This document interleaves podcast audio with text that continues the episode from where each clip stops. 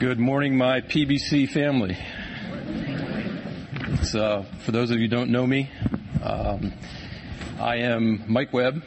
I am the new guy. So I was telling Happy uh, that adds a that adds a little layer of pressure, because I know if I was in your position, the first thing I'm thinking is, let's see what he's got. So. So anyway, um, we've got a lot of things today, uh, but before that, I also wanted to say, um, as I've gotten to know a lot of people here, there's a, a tremendous amount of depth and graciousness and warmth uh, in my interactions with everyone, and uh, I really, really appreciate that.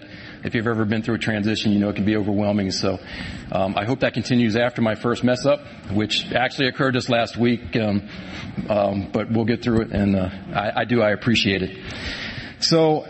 We are. We're covering a lot of ground today. Um, we put ten verses of Zechariah up there. Uh, I really want to focus on the first four, uh, but we will go to verse nine as well. Uh, it's an amazingly simple message. Um, I can tell that uh, you're probably not impressed by the title, Jesus Saves. It's probably something we all know, right? Uh, we, if you're Christian in here, you know that that's a fact, and it's a, a pretty basic fact, a pretty fundamental fact to our faith. Uh, but there's so much more that we can unpack out of that, and that's what I'd like to do uh, with this passage from Zechariah. So the thing that I would like to do uh, before I get there is give you a little bit of context with with uh, Zechariah as he's writing what's what's happening with the nation of Israel. Let's set the story up a little bit. So you may be familiar with the history of Israel. Uh, you know, as a nation, uh, they were called, they were chosen by God to be His chosen people. Uh, they were called to walk with Him and have Him be the Uh, uh, he would be their God exclusively, only God. Uh, but you know, over the course of time, how they would they would worship God, and then a- after they walked a while, they would slowly slip away. They would they would be drawn away by the idols of their their neighbors. They would become prosperous. They would forget God, uh, and then things would hit rock bottom. They would be oppressed by uh, people from the outside. Uh, their their prosperity would disappear. They would suffer the consequences of moving away from God. And then when it got really bad, they would repent. They would turn back to God, uh, and He would graciously accept them in their repentance. So it was a, kind of like a, a lather, rinse, repeat type of cycle, which I don't know anything about. Uh, I kind of remember those days. But so, so they would move away. They, they, they would serve God wholeheartedly. They would move away. They would hit rock bottom, and then they would come back to, to, uh, to, to God. Now, often, as an early Christian, as a new Christian, I would kind of make fun of them. What in the world are you doing? You've got a pillar of fire. You've got a cloud of smoke. You've seen God split the Dead Sea, Red Sea. Um, how can you possibly do this? But as Happy reminded us last last week, we're all in that stage, aren't we? We're always vacillating between that carnal chair and the spiritual chair. So we're no different than the Israelites were in a lot of those uh, aspects. Uh, so it's a, it's a good lesson for us to learn as we as we see how God works. So we know that God's chosen um, his his story for us is a, is a marvelous story of grace and redemption, and it's been present from the beginning of the Bible to the end of the Bible. It'll be present from the beginning of time to the end of time. Uh, it, it stretches from Genesis to Revelation. Uh, there's a book called The Scarlet Thread. If you've never read it, I recommend it. It's the story of Jesus woven throughout the tapestry of the Old and New Testament. Well, that's what we're looking at today in this passage of Zechariah. So, at the time of Zechariah's writings, um, we find the Israelites had been in captivity in Babylon now for seventy, seventy some years, um, and they are on their way back to the, their homeland. The, the, the nation of Israel is moving back, and Zechariah is writing with the purpose of saying, hey, look, you guys are physically moving back to your homeland. Now, we need to do the same thing spiritually with our God. So remember, as you go back home, to make sure we make God, so we don't have to do this captivity thing again, remember to make sure that God is the focus of our worship. Uh, they had often become, practic- for practical matters, spiritual adulterers. And again, it might be a pattern we make, might poke fun of them at, but we, we do the same things. We, we can be drawn away easily by material things. We can be drawn away by success, pr- uh, prosperity. Uh, we, we really are no different. So diving in, So the first two verses, we, we're introduced to three characters. Um, and, and I got to say this, you guys did a great job with the music. You can tell the Holy Spirit's moving because really I could have strung to, together verses from every one of those songs and I could have done my, my sermon. It would have saved a lot of time. But um, we're introduced to Joshua, the high priest. And at this time, he is a, he is a real, live, physical person. And as they're returning to Israel, he is the high priest of Israel. So he is representative of not just the nation of Israel, but as individuals, he's representative of, of us as well. So we have Joshua the high priest, and then we have the angel of the Lord. Now, if you're familiar with Bible reading at all, your scriptures, you know that generally, generally, the angel of the Lord is a reference to our Lord Jesus Christ, a pre-incarnate Christ in the Old Testament. Uh, he's not just one of the three characters today, though. He's probably, no probably, he is the main character, the hero of our story today. And I'm going to dive into that in a little bit. Uh, but this is this is Jesus Christ. And if you're not certain, um, I want to go to verse nine then. This is the only time, second time, we'll, two times we'll go to, to verse nine for a little bit of clarification on and to make sure that this is indeed Jesus Christ. So it says, "See the stone I have set in front of Joshua. There are seven eyes on that one stone, and I will engrave an inscription on it, says the Lord Almighty, and I will remove the sin of this land in a single day." I, I want to break that down just a little bit. I think as you read it, you could take my word for it that it's Jesus, but I think as we, we unpack it a little bit, you'll, you'll see with certainty that this is certainly an Old Testament reference and a beautiful foretelling of a New Testament truth in the book of Zechariah. So the stone Uh, that I've set in front of Joshua. The word used for stone is, uh, is a, is a large object. And we can tell that it's a large object just naturally because it's set before Joshua and not on Joshua. That would be a bad thing, a large stone set on Joshua. So it's a large stone set before Joshua. Um, What we know that the Old Testament readers wouldn't have gotten this necessarily, but we know from the New Testament, from a couple of scripture references, Matthew and Peter. We see Matthew call Jesus the stone that the builders rejected, and we see in Peter that he is the chosen and precious cornerstone, basically the firm foundation of our faith. So as New Testament readers, we can make the correlation between the, the large stone and Jesus. Okay, on its own, that might not be overwhelming for you. But then if we look at the uh, the eyes, okay, so seven eyes. I asked my granddaughter, would it kind of, what, how would you feel if a, a large stone came down with seven eyes and was put before you? And her answer was probably the same as yours, the same as mine, kind of creepy. So it doesn't have to be creepy. The the Bible is written such that we can learn uh, from so many things. God's been gracious to give us the words on the page. We read them, we learn, right? But also the symbolism that he's put in there. Uh, the Old Testament readers, again, they would have immediately picked up on this. Um, the metaphors that he uses, they all serve a purpose. So it's so deep, you can't, you can never peel back all the layers. Uh, even MDiv stu- students uh, spend their life doing that. So seven, a stone with seven eyes. Seven eyes. We know from the scriptures that seven is the number of perfection. Everybody agree with that? So seven eyes then is perfect vision, and, and not like twenty twenty physical vision, but perfect understanding. Or omniscience. And do we know anyone who is omniscient? It's Jesus Christ, right? So Jesus, again, another picture of Jesus uh, in the Old Testament here. Okay, so then we read about an engraving on the stone as well. In a single day, he will take away our, our sin. That's a perfect picture, isn't it, of Calvary? On a single day, Jesus was inscribed, engraved, pierced in his hands and feet, in his side, and in a single day took away the sins from the from the land. So you put them all three together. So if you weren't sure, anyway, this is a, a picture of Jesus. Uh, each facet by itself may not be convincing you, but in in the book of Zechariah here, we have a very clear picture uh, that Jesus is indeed being referred to. Again, the wounds suffered on Calvary on our behalf are the engraved inscriptions on the firm foundation of our of our faith, our chief cornerstone. And what do they say? It doesn't tell us in Zechariah what the inscription says, but we know, and it's, again, the, the firm foundation of our faith. the, the fact that Jesus saves is, he says, I love you this much, enough to suffer this, to uh, to suffer through these uh, consequences and, and rescue you from your sin.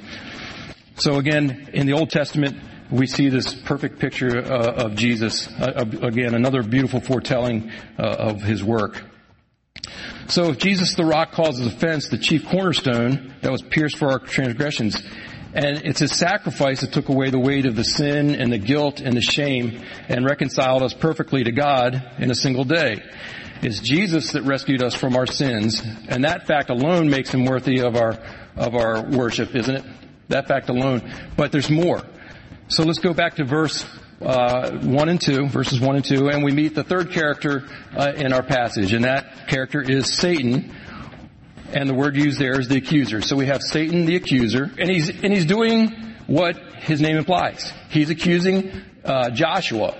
And you know what? He's absolutely right to do so in this case, because as we look at verse three and four, how is Joshua clothed? He's clothed in filthy clothes, right? Well, the filthy clothes there uh is a metaphor for the iniquity or the sin in our lives. Now, I don't have to be a great Bible scholar to tell you why I think that, uh, because God answers the question for us at the end of verse four. It says, see, I've taken away your sin, and I will put fine garments on you. So he's made the equation for us. Our own sin, our own iniquity, uh, is how Jo- Joshua is clothed. And not just Joshua, but by extension, the nation of Israel, and by extension, uh, us as individuals. So I just want you to imagine for a second. It doesn't take a lot of imagining. Um, standing before a holy God, uh, the one with no speck of impurity, uh, in filthy robes. Now, I'm a little self-conscious up here because I don't have a jacket on. Every week I've been here, someone's preaching in a jacket. So I'm a little self-conscious. But add to that, if I'd come in my, my yard work clothes, okay, I've been out trimming grass with my weed eater and I'm covered in grass, I'm sweaty, I'm dirty, uh, it's even, it would be even more awkward, right? But that pales in comparison to standing before a holy God in, in, in dirty, filthy clothes. Uh, but notice what Jesus does and doesn't do. He doesn't condemn Joshua, does he? Instead, he reclothes Joshua. And that's important. We'll come back to that. But Joshua makes him suitable for an audience with a holy God. See, as we're standing there, I, I heard one, I read one commentator say this. He wrote, we are as attractive to God as a corpse at a dinner table. Now, it took me a while of rolling that around in my mind to really get it. But then it, my mind took me, the Holy Spirit took me to Colossians two, thirteen through fourteen. I don't think I have a slide for that one. But it says, you were dead because of your sins and because your sinful nature was not yet cut away. Then God made you alive with Christ, for he forgave all our sins. He canceled the record of the charges against us and took it away by nailing it to the cross. Now, I'm going to take a second here. It's important to note that Satan is doing what Satan does, right? From the very beginning, we know uh the passage. We're familiar with the passage from Job, uh where Satan stands and he's accusing Job before God. And we know from Revelations, um, chapter twelve, verse ten, uh that he's going to be doing it to the saints at the end of time. So Satan is doing what Satan does. And it shouldn't come to any uh, uh surprise to us when we find him doing the same thing in our lives, when we're feeling that, that sense of condemnation, or we or we feel that sense of guilt or shame. Uh, he Satan is accusing us. He's using his his one weapon that he's been using from the beginning of time. So Old Testament heroes, New Testament saints, his mission is the same. Uh, before I want to move on, I wanted you to see one more thing from verse two. I want you to see our defender in action. So we've already seen Jesus saves. He, he's rescued us from our sin. That that's a one aspect that's fully worthy of our worship. But then we read, Uh, back in verse two, it says, the Lord rebuke you, Satan. May the Lord who has chosen Jerusalem rebuke you. Isn't this man a burning stick snatched from the fire? So, thankfully, in my mind, we have a defender or an intercessor to intercede on our behalf. One who will reclothe us and not condemn us so that we can stand in front of our holy God. And one who chooses us just as he chose Jerusalem. Now, when you think of Jerusalem, Jer- there was nothing really noteworthy about Jerusalem. It was not the biggest city. It was not the most prosperous city. Uh, there was really no reason to be chosen other than God's sovereign, in God's sovereignty. He chose Jerusalem. But it's the fact that God chose Jerusalem that makes all the difference in the way, uh, in his relationship with them. See, he, he allowed, we just heard that they had come out of captivity after uh, rejecting God, for moving away from him. Uh, although he suffered, allowed them to suffer from occasional chastisement, he was always there to protect and restore her. So even in this return from captivity, the Israelites were likened to a stick snatched from a fire. And just as Jerusalem had to fully rely on God's sovereign protection, Joshua, and by extension us, we also stand before the judge unable to help ourselves. So, what does this mean for our lives, you might be asking? Well, somebody tell me, what are the wages of sin? Death, right? And what is the final destination of those who die in sin? Hell, a burning fire, right? So, again, an Old Testament allusion to a New Testament Uh, uh, truth. As Israel has been rescued from the consequences of her apostasy and disobedience, so too have New Testament saints. We deserve the death sentence, and we know there will be two judgments, one for believers and unbelievers. For unbe- unbelievers, and I'm going to come back to you in a little bit, uh, it's not a pleasant thing. So, uh, a life separated from God in, in hell. So in terms of eternity, we believers have quite literally been snatched from the fire. We have escaped only because of the work of Christ. Uh, I'd like to focus on that word chosen for a second, a little bit longer. Um, I, I was reminded of Peter's words in, in his book uh, that we are a royal priesthood and a chosen generation, a chosen people. What does it mean that we're, we're chosen?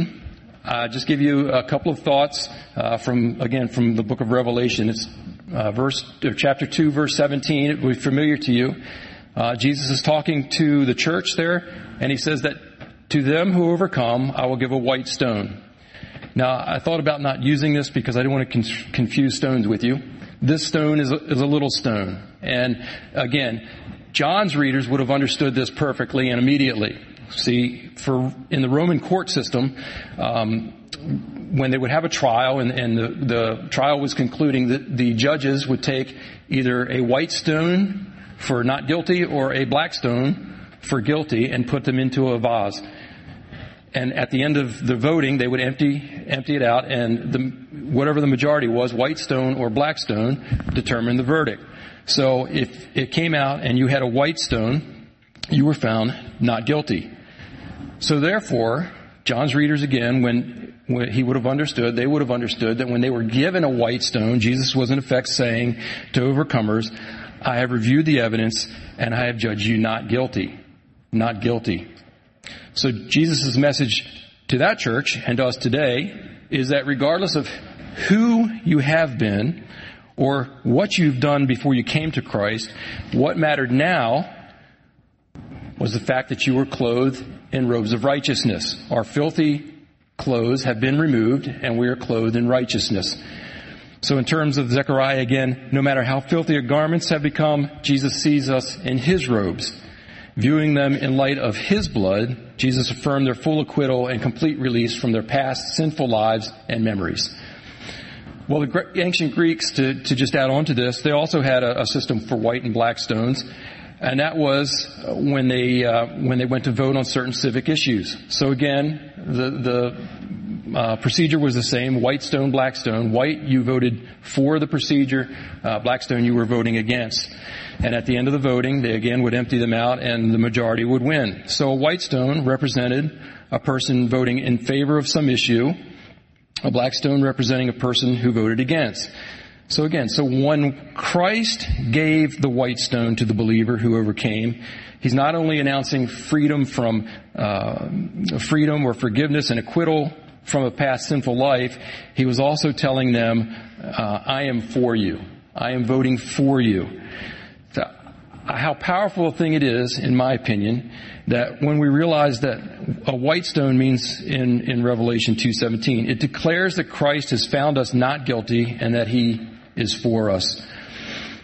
It also records the fact that Christ will give us a white stone.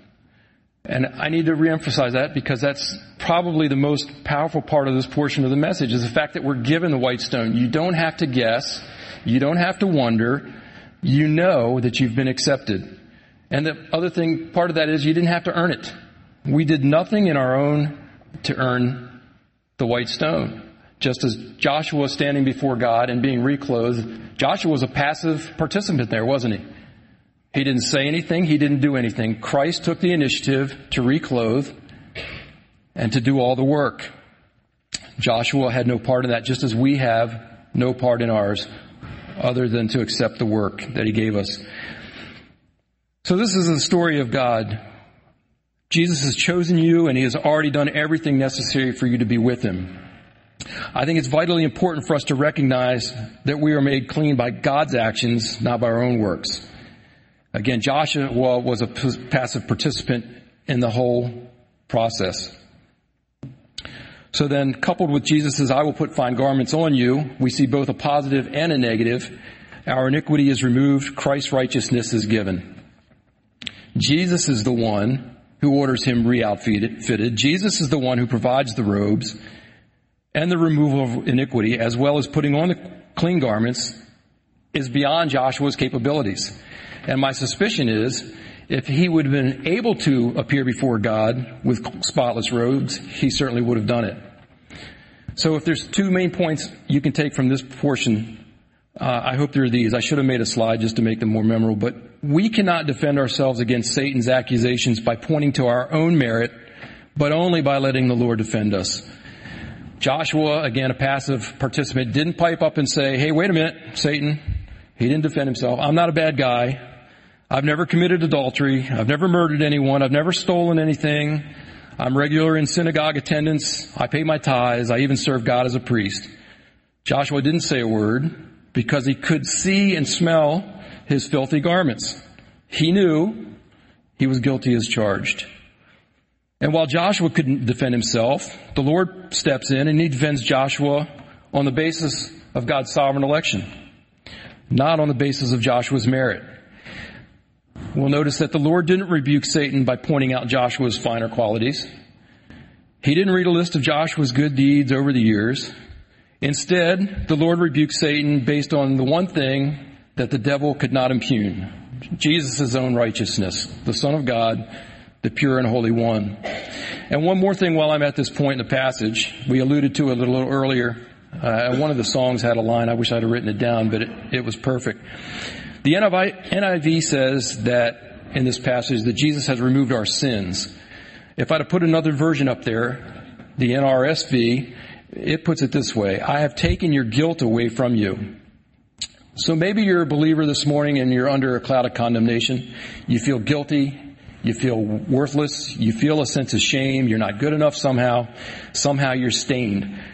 Satan the accuser, and you know this in your lives, I know it in my life, Satan will often seek to inflame those feelings of guilt and shame. He's been doing it since the beginning. He'll be doing it to the end. And that's the one thing he does, and he does it quite well. So when he does this, we need to remember as children of God what the Bible says. It says, "There is therefore now no condemnation for those in Christ Jesus." And why no condemnation? Because we're not wearing our filthy rags anymore. We're wearing the righteousness of Christ. We're wearing new clothes. We're wearing clean clothes. We are clothed in Jesus' spotless robes. We're washed in his blood. And when we're looked at by God, we're seen clean. So we need to let the Lord defend us based on his standing and not our own. I love that line. It says, "The Lord rebuke you, Satan. I am a child of God." One thing we say, we ha- I have to remind you, I, I feel, though, as we talk about condemnation, there is a, a conviction of the Holy Spirit when we sin, and we need to be aware of the gentle prodding of the Holy Spirit versus the just full-on blatant attack by Satan with guilt and shame. Um, we need to learn the difference between conviction and, and condemnation.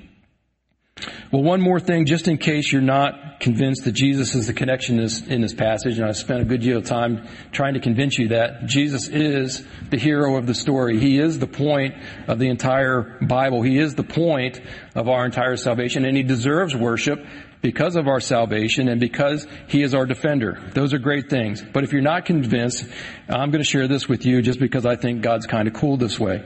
So, in in the passage, ten verses, Joshua's name is repeated six times. So what, you, you ask? Again, God is very specific, the word He uses. We can learn from the black and white words on the page. We can learn from uh, the meanings of words. Uh, we can learn a lot from different things. So why is it important, you ask? Zechariah's original audience would have, would have caught this immediately. Six times in the passage of Zechariah, it says uh, the name Joshua. And Joshua means Yahweh saves. So God is re-emphasizing the point through Joshua's name six times in, in ten short verses. It's the complete and total work of Jesus Christ, written hundreds of years before the actual work of Jesus Christ. And I just find that amazing, and it's inspiring. Well, let me ask you this. How many of you know what it means to be nose blind?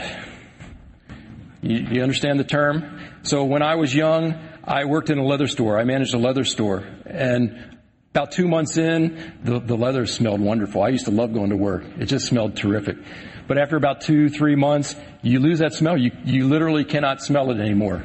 You just can't smell it. And I used to watch customers come in and their face would light up and they'd be enjoying the, the scent. Uh, and I was a little envious because I, I just couldn't smell it. I'd forgotten what it smelled like. But then there's the flip side of that. Um, my previous job, I, I was gone thirty plus hours uh, on a trip, and I, there was no shower. Um, I'd be working ninety degrees, heat, uh, eighty percent humidity, fairly sweaty. Uh, it was, it was pretty disgusting. So I think you get the picture of what I'm trying to say there. But then the first thing that would happen when I'd come home, I'd come up to my lovely wife to give her a kiss, and she'd say the three words that every husband wants to hear. You really stink. The problem is I couldn't smell it anymore, right? I had grown accustomed to my own, my own stink. Um, and I think that's, Uh, when we think about how we can become desensitized to how bad we smelled, I smelled, uh, obviously others had not. And we can, again, do that with any odor. We can do it with bad odors. We can do it with good odors, like leather. Um, so with that imagery in mind, I want to give you some statistics. So George Barna, these are two thousand six, so it's probably worse now. George Barna in two thousand six, forty-five percent of Americans claim to be born again. Only nine percent take what Jesus says seriously about their lives. That's depressing. I think, and it's it's indicative of our, our culture. I think that in many ways the church, and I use that as a as the body of believers, not any particular church uh, building or institution, uh, the church body has minimized the problem of guilt by portraying God as very tolerant of sinners and by viewing ourselves as not such bad people after all. We see God primarily as our good buddy in the sky who might sigh about our sin but would never get angry or deal severely with His children. He lives, loves us regardless of what we do, and we never have to say, I'm sorry, or repent, which is not totally wrong. It's an incomplete picture of Him, though. Thanks to the insight of Christian psychology, we know that the high calling of Christians is to love ourselves and build our self-esteem, to live our best lives now.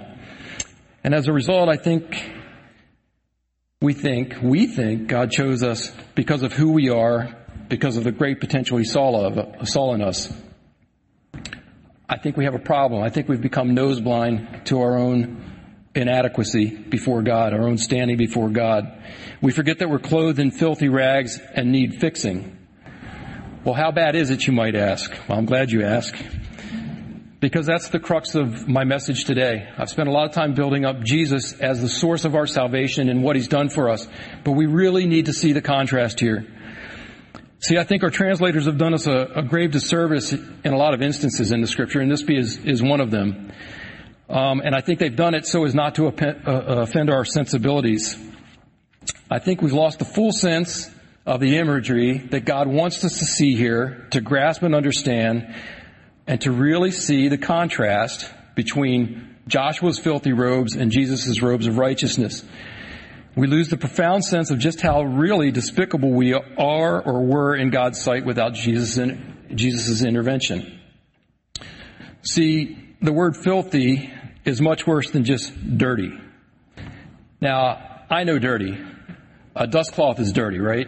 A used dish rag is dirty. The other day, my, my lawnmower belt broke. I was rolling around in the dirt and the heat. I was grass stained, mud stained, sweaty. I was dirty, but I wasn't filthy. There's a very big difference between dirty and filthy, and I think we all understand that. Now, suppose I had been working on my mower. I was grass covered. I was greasy from messing with the stuff, and I came up to my wife. She has a, a pure white dress on, and she wants me to zip up her zipper. Now, I know she will not let me touch that dress until I did something about my dirtiness, right? And the same thing is true with God, I believe. I was dirty, but again, there's a difference between dirty and filthy. People think, I believe, that they're in much better shape standing before a holy God than we really are. Now, you have to understand, I'm not trying to be crass here, but you need to get the image of filthiness. The word filthy literally means excrement covered. So, in years past, we've done outreach into the D C streets, talking to the homeless. Um, as you can imagine, personal hygiene is very hit or miss. Um, there are a variety of reasons, the largest one being that there are no facilities uh, for the folks on the street. Well, I think that physical contact when you're in those situations is very important. Personal physical contact, it lets the homeless know that they're real people. It gives them a sense of validation, that they're not just overlooked objects in the street. So I always try to uh, shake hands with everybody I come in, meet, uh, in contact with. Now, some of those times you just have to trust that the Holy Spirit is going to protect you. Um, and there, I'll be honest, there are times where I would not shake hands, um, just because it was quite obvious what I was getting into. So my point with that is, it's nice to know that Jesus has never, ever failed to clothe us in his righteousness. He's never failed to come Uh, and mix uh, physically among us. The, we sing Emmanuel at Christmas, God with us. We think of John where it says that the Word became flesh. And I, I don't know, sometimes do we really think about what all He gave up to do that? What all He gave up, but not only that, what He came to live among. He came to live among people living in excrement-covered garments. The high priest of heaven left glory to come and dwell with us, to rub shoulders with us. People who smell bad, who look bad. And you know what? He still moves to change our garments. And then if you cover that with, couple that with Zechariah, uh, Zechariah's filthy with the prophet Isaiah's wording. And again, I don't mean to be crass, but it helps draw that distinction that we need to draw and realize just how filthy we are. The word Isaiah used is a word for used menstrual, menstrual cloths. So again, you begin to understand just how great a thing Jesus' work on our behalf is. Last week, Happy asked the question, what chair are you in? Which type of Christian will you be? This week, I'll ask you a simple question, related but a little different. In light of all that Jesus has done, what will your response be to him be? So out in the narthex, I was walking through the other day from the office to grab some coffee, uh, and I noticed the sign up on the right as you go out. I hadn't really paid attention to it before. It's Second Corinthians five twenty-one, and it says, God made him who had no sin to be sin for us, so that in him we might become the righteousness of God. I like that, but I like the way the C E V says it better. It says, Christ never sinned, but God treated him as a sinner so that Christ could make us acceptable to God. Jesus took the punishment we deserved so that we could experience the glory that we didn't deserve. And when God cleanses a sinner, he not only takes away his sin, but he also imputes to him the very righteousness of Jesus Christ. I'm going to finish this up pretty quickly. But for our purposes today, I'm going to divide people into two groups because I'm, I think Scripture is quite clear uh, about the status of everyone. I'm going to say today, I'm going to divide us into believers and a phrase I heard once, not yet believers, because Scripture is quite clear. One day, every knee will bow and confess that Jesus is Lord. Hopefully, you've heard this message today as a not yet believer, uh, and you want to change that. You've sensed the Spirit's prodding. You've sensed Him convicting. And you know God is chasing you. We've also talked about the punishment, the end destination for those who don't believe, who have not yet accepted Christ. So I'm telling you this morning, it's better to make that decision now, sooner rather than later. If you're feeling that, Jesus says, blessed are those who mourn. Well, mourn what? The mourning that you feel about your own sense of sin, your own remorse for your own impurity and lack of standing before God. They mourn because of their own depravity, their own sinfulness. They mourn because of their own separation from God, caused by their own filthy righteousness, their own filthy garments, and they mourn because they know there's nothing they can do about it on their own. Until you accept the work of Jesus Christ, you will be clothed in your filthy garments. So if you're here again, again, you're struggling, you, you know that God's trying to get your attention. I would be remiss if I didn't give you the steps. And then I ask you, if you're feeling any conviction, I'll be here. I know Happy. There are many people. Ask the person beside you in the in the seats. We'll be happy to pray with you.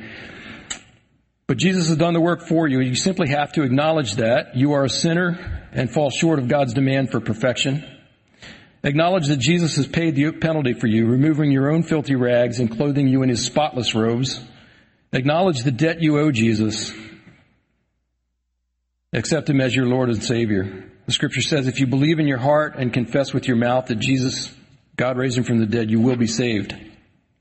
So again, if you'd like to make things right, I'll be right here after the service. So again, this message, Jesus saved, I know it's simple, but it is the foundation for us as believers. It's so basic, though, sometimes we can become noseblind. We begin to take for granted exactly what it is that Christ did for us, what it cost Him to come rescue us. And so it's good, I think, every now and then to revisit, revisit the story. Our small group that I was a part of for many years just recently rewatched The Passion of the Christ. That's a very difficult thing to watch what Christ did for us, the suffering that He underwent. But it was great to be reminded of just what He went through to make sure that we were clothed in His righteousness and not our own. Now, some in here may not want to hear that we're not worthy on our own merits. And I say, if the true condition of our state, of our own unworthiness, offends rather than humbles, we might be in danger right now. It's only when we grasp that full contrast, again, of Jesus' purity and our impurity, what He did for us, unworthy sinners, that we can truly love God, I believe, with all our hearts, all our minds, all our soul, and all our strength. So if you're a believer, I think our response should be similar to what Paul said in Romans twelve one. It's one of my favorite verses. It's a great reminder. In light of the great mercy that He's shown us, it's our reasonable act of service to offer ourselves a living sacrifice. I like that verse. The N L T puts it a little bit different. It says, because of all He has done for you. And I think that all is the key to remember, all that He has done. So again, my, my question is simple, and I'm going to close with this, believer. In light of the mercy that He has done for us, how will it affect your life? What will you do differently when you leave this place? Two weeks ago, Jared's friend Ben challenged us at the end of his message with the illustration of a match. A match is going to burn out, and its life is fairly short. But he asked a question. He said, we are going to burn out anyway, he said, but we may as well take as many others, we may as well take others with us. And that to me represents the true offering ourselves as a living sacrifice. I had a different ending, but I love that song, and I, I thank Mike and the, the gang for doing it for me. Um, at the cross, I'm going to read you some of the lyrics of the uh, of the chorus. It says, at the cross, at the cross, I surrender my life. This This is what God's asking of all of us as believers. He goes on to say, I'm in awe of you. I'm in awe of you. And I truly hope after today's message that that's the case when you think of what he's done for you, that you stand in awe of Jesus Christ. Where your love ran red and my sin washed white, I owe all to you. I owe all to you. And I just say, truer words were never spoken. Amen. Amen. Go ahead and close with prayer, and then the group, if you guys can come back up. Lord God, we just give you thanks. Jesus, you are, and I hope we can all say this with true confidence, our all in all. Lord, we know that on our own we're unworthy. And there's not a thing we can do about it. So we give thanks for your sacrifice to make us clean, to give us right standing, so that we may enter eternity with you. Lord God, I thank you for your presence in this place. And I just ask as we finish up, Lord, that your spirit would move mightily within us, that you would fan the embers in our hearts, that you would truly make us a, a burning match that catches the world on us or around us on fire. Lord, we give you thanks, and it's in Jesus' name we pray. Amen.